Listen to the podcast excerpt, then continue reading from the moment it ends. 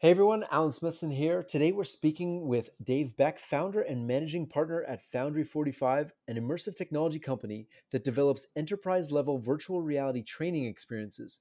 They've created over 250 experiences for notable clients such as AT&T, Coca-Cola, Delta, and UPS. We're going to be discussing going from POCs, pilots, and case studies to full-scale deployments. All that and more on the XR for Business podcast.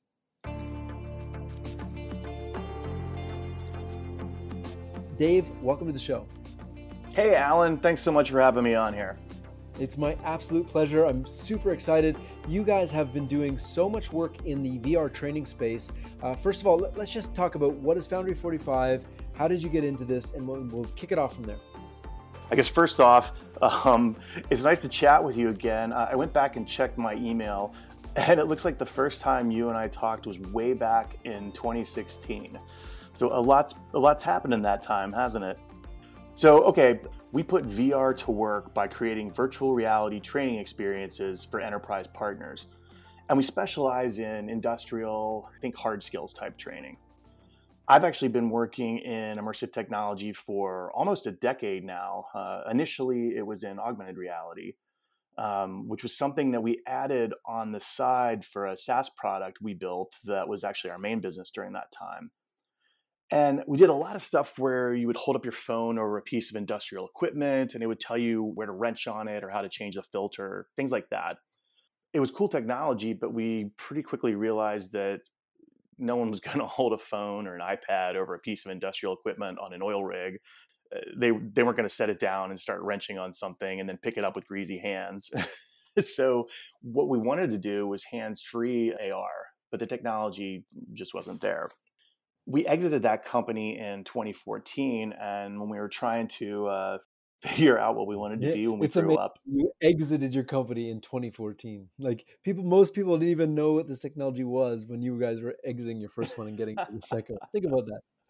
Yeah i mean we were trying to figure out what we wanted to be when we grew up and one of my co-founders bought an early innovators edition of samsung gear vr do you remember that one I have the one with a solid strap on top. Yeah, so you, you you strap the Android phone into the headset. Exactly. Yeah, and, and you could use that camera on the back of the phone as a pass through. Yes, yeah, well, not very well, but yes. You... Well, yeah, it's funny. So you, you know where this is going, right? Because we wanted to use it for hands free AR, but it didn't work at all. No, not without making people very sick. Yeah, the processor wasn't good enough. It was super laggy, which kind of made it nauseating. so that wasn't going to work. But wow, uh, VR was awesome. That's when we made the decision to start down our current path. And that was before ARCore and ARKit. So so planar tracking really wasn't a thing. SLAM mapping, it was not that easy to do. Yeah, I mean, just being able to do something on a 2D plane was one thing, but yeah, if you wanted to actually render something in three dimensions on top of a physical product, it was just it was super hard. We did one of the very first web AR projects in the world, and it it sucked. Oh my god, it was so hard to do. We got it done, but man, there was no tools, there was no nothing. You're just like guessing at things. Yeah, make it up as you go. Indeed. Carry on, Dave. Sorry. Well, yeah, no, I was just saying, like that was basically how we started down our current path. We had spent most of our time in, A- in AR, but we were blown away with this new VR device and the tool chain for developing in virtual reality uh, was is very similar to augmented reality and just kind of never looked back. So okay now you're doing uh, training with glasses. The the headsets have come a long way. We have tetherless wireless headsets. On the other end of the spectrum we've got the Varjo headset that's got human eye resolution. Where do you find your customers are kind of gravitating towards? Are they are they looking for photoreal? Are they does it matter to them? Is it just about the experience that, in training? Um, what is your experience in that? I think it's all about the experience. Uh, different headsets work for different environments. We have played around with the Varjo, but have not actually developed anything for commercial use on it because the people that we work with uh, just have kind of a hard time uh, stomaching the cost. It's amazing. It's it's pretty. I think that's where everything's going. But today, the biggest thing, the, the biggest trend that we see is moving from the PC based platforms, the uh, HTC Vives and the Oculus Rifts, to the Android based platforms like Quest and Vive Focus Plus. Um, Pico Neo 2 is another new one that uh, that's just come on recently. Yeah, that's pretty I've interesting. Read uh, Skarred Ghosts, Antony Vitillo's review on it. It seems amazing, actually. Yeah, we got a chance to play around with one of the uh, early beta editions. Right now, the big challenge in that space is that the best quality headset that's out there is the Oculus Quest. Unfortunately, the terms and conditions of Oculus slash Facebook are such that it doesn't play nice with the enterprise IT uh, infrastructure that we work with. And that's a massive market opportunity for Pico. It for sure, it definitely is. I want to focus this this question because I want to get right to the meat and potatoes of this. The headsets are out there. You guys are making training. What types of training? You said physical things where you're training on maybe a rig. Where is the most value being created, and how do you scale that? where we find the most value is really on the procedural training side, right? That's training where there's only one right way to do things. So, as I was saying before, think hard skills, things where there's a standard operating procedure. There's a lot of great VR training experiences for soft skills, but at heart, Foundry 45 is a company of engineers and scientists. So, uh, we're good at taking complex training procedures and realizing them in VR. And I think most importantly, the benefits are measurable in that space so we can actually demonstrate an ROI for our clients there. So, where's the ROI? if I'm an oil and gas company and I say, "Hey, look, uh, we got all sorts of training. Nobody can train properly. COVID times. Where do we start?" I, for us, there's probably three main areas where we most often find the ROI. The first is quicker time to mastery so we're currently working with a Fortune 100 logistics company that's actually cutting their training time into almost half by using virtual reality, and like, that's a, a gigantic savings. Uh, the second one is less equipment downtime. In a lot of areas where we work, process line downtime is a huge cost. So training operators or maintenance personnel virtually, that saves a ton of money. And then the last one is lowering costs on travel to training environments. Well, now you can't even travel. So, I mean, lowering costs, none of your people can travel, but that means they also can't train. Yeah, right. I mean, you want to train your US based team on your new production line, but it's being produced in Germany, right? Yeah, you can't get over there, but now you can do it in VR. So, are you seeing most of these are kind of bespoke to the individual customers? And if so, how does it scale in terms of how does a customer then take maybe a base uh, scenario and make start to make changes themselves because if you have a training department they don't want to be coming to a third party for every single thing so how does that work i think we're pretty much in the early stages of that there's a lot of platforms out there that are purporting to be the wordpress of vr for example is there anything you've seen that that the only one i saw so far is Induvo actually. Um, it allowed you to kind of import some videos and 3D models. It was very intuitive, but not at the level of what you're talking about. I don't. Yeah. Think. So most of what we've seen are things that are more on the 360 video side than kind of the immersive VR space, which is where we exclusively work. I mean, there are a few that are in early stage right now that are promising. We productize our uh, offering by having a kind of standard toolkit that we work from but today, it's still a relationship where if we work with somebody and uh, they want to hit pause and move forward, then they're going to have the intellectual property that, that we've developed for them as part of the process to be able to actually work on as well. But having an instructional designer at a Fortune 100 being able to create their own content, in my opinion, I don't think we're quite there yet. Okay, how, how long do you figure? Because the tools are getting better day by day. Like it's just leaps and bounds. So based on the stuff that you're working on, because you guys you guys know what it takes to make this. Yeah, I guess on there's two ends of the spectrum, right? So what's good enough to actually get value from? What's the minimum viable training product, if you will? And if there's something there that's the, the things that I see that are kind of on the uh, more generic end of that spectrum are typically going to be opportunities that are ones that, that get stamped out that are the same. It could be diversity and inclusion training or slip and fall training or something like that where it can the same piece can be sold over and over. And we do some work uh, with um, clean room training that can actually be sold over and over as well those things uh, that's kind of the first step into that before being able to have somebody, I think, actually be able to develop their own. It's mainly about making some content that can be reused by multiple uh, entities. Maybe just change the logo on the wall, and it's the same kind of so almost like women's training or um, uh, chemical training, standard fire safety training in, in places. I actually tried a weird thing uh, at a conference once at ITSEC. Uh, have you ever tried the the one where you kind of walk and your your feet are slippery and you kind of walk on a disc? Oh, like an omnidirectional. Uh, yeah, like an omnidirectional. Uh, there's actually one in our uh, in our building. Not that I've been there recently, but uh...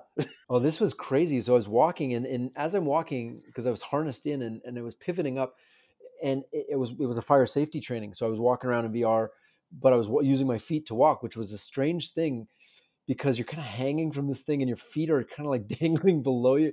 It made me so sick.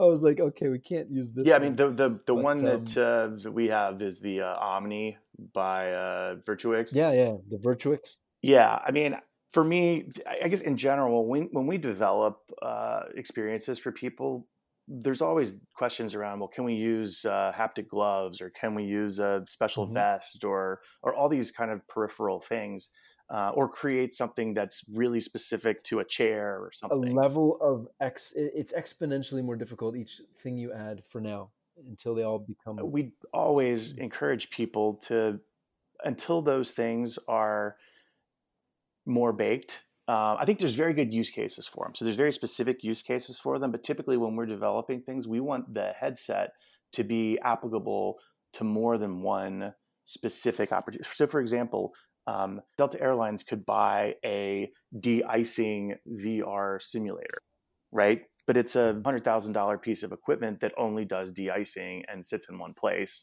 Yeah. I've actually been in that boring simulator, which is really cool. It's super cool, but you're like, wow, this job is because it just goes very slow. It's exactly what the machine does, and you can't have this thing flying around. Yeah, and so for one one hundredth of the cost of the hardware, you won't have the same exact feel, right? Your muscle memory may not be exact for some of the pieces. Uh, we do we do uh, training on light rail, right? And the, there's a mm-hmm. throttle, and we spent a long time talking about well you're not going to get the feel of the throttle or in, or in an industrial thing you're not going to get the torque of the wrench but does it matter right exactly the, the idea is that you need to get these steps you need to do these steps in order and you need to understand them if the point is that we're trying to teach somebody how to turn a wrench that's that's just not it's not good for that right now understood i've actually tried it i've tried weighted controllers and i've tried the, the haptics gloves and it does add a whole new dimension to things, but not ready for prime time. I agree with you on that 100%.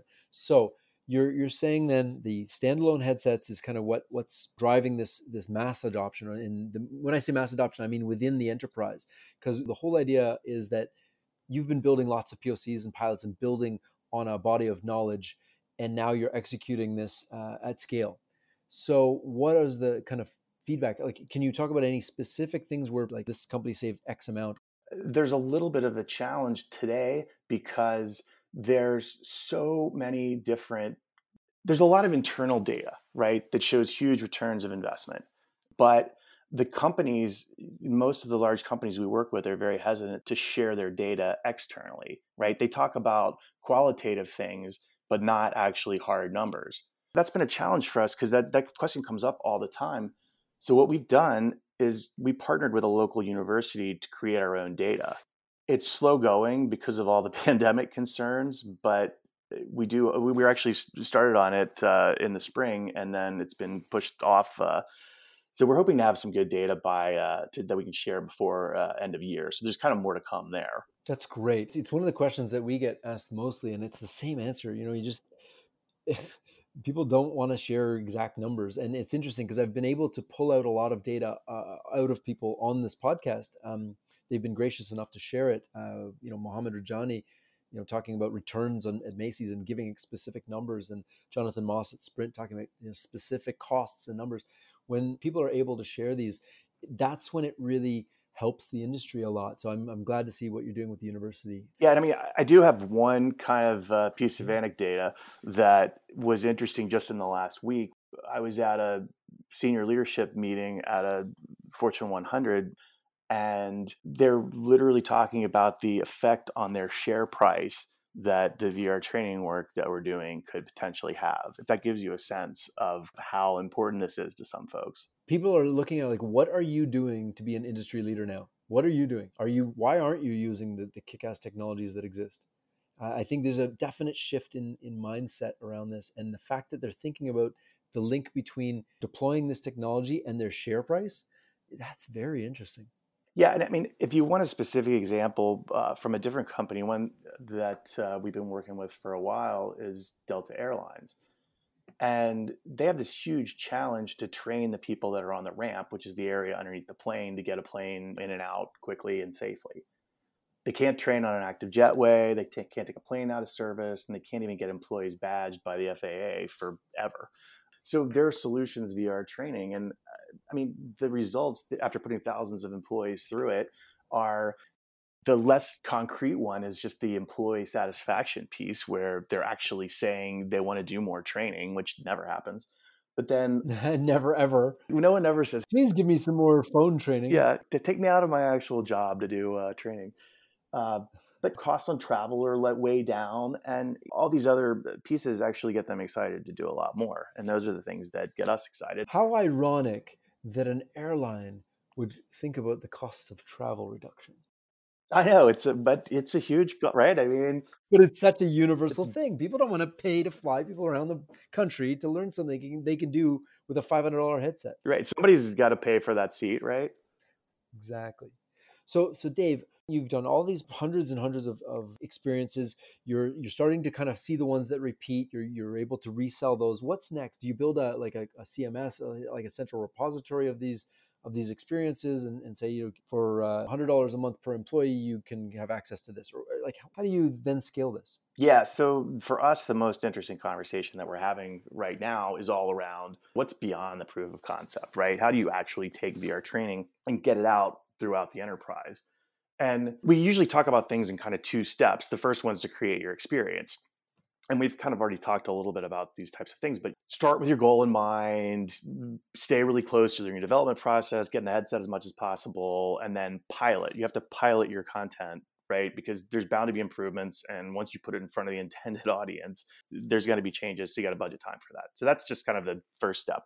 The second step after you've you like what you have, you've socialized it around the business, you're getting buy-in from interested parties. All those are really important, but but more important is that how do you actually get a return on it? The next step is to deploy it, right? And you can either take that content to new plants or locations to get more people involved. You can create more content as you're honing in on where you're getting the most bang for your buck. Um, so, like for example, with the Delta thing, they started with plane inspections and then quickly followed with other related activities. People that hold up the flashlights on the that's called marshaling. That's a great one. Um, but then, yeah, I want to try that. It's amazing. Can I try that? Yeah, definitely. When you next time you come down to Atlanta. So yeah, the next step that is very important is to actually integrate it directly with your internal IT systems a lot of people have an LMS or learning management system. Basically, what we'll do is we'll have the VR content live inside there in the same way that you would have your 2D uh, video content or your online skills assessments. And that's super important because you don't want to have to keep track of your VR training in a file cabinet off to the side or something. And you don't want to have to have different logins for your employees. So for the VR training work that we do, we'll tie it in so that everything goes through a, a, cornerstone or a saba or SuccessFactors or something. That really completes the circle. Now how, how do you deal with device management? That's another question that you know it's come up a few times on this on this podcast. You figure that's going to be built into the system kind of thing or is that a third party? So we actually developed our own kind of virtual reality management system to be able to do that to to stand up multiple instances of the same experience uh, at different locations around the world ultimately the way that I believe that should be managed is just there's plenty of good uh, MDM solutions out there, and there's a lot of people that are actually working on it right now, and we're working with some of them directly. I think, especially as we go to more Android-based mobile platforms, having a solution out there that uh, is a great way to keep track of that is definitely important. Yeah, and I think the other thing is going to be revisioning or, or keeping track of who changes what as it goes through. Yeah, definitely. So, Dave, you're building your own tool set, and then you're going, oh, well, I guess if we need it, everybody's going to need it.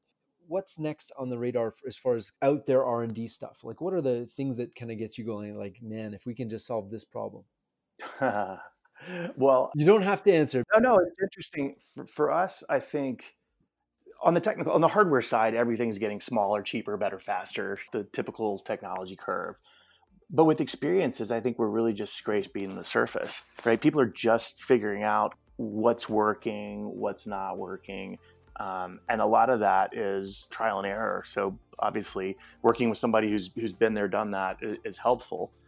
Mobile for me, that's where it's at right now. It's just so much easier to deploy. It's less expensive, and you just put it on and go. Indeed, it has the potential for massive scale. What problem in the world do you want to see solved using XR technologies, and why? Overall, I guess for a second, let me mention kind of the uh, the macro environment that we're in and the effect that's had uh, on everyone. I mean, it's it's been it's been a crazy few months here. Training is more important now than ever, and that's not just with new employees. Reskilling and upskilling are super important too. We have one client who's transitioning from conventional facilities to more automated ones they have a very strong, very tenured staff, and they don't want to just push them aside. So they're using VR training to help upskill them for new roles and new environments.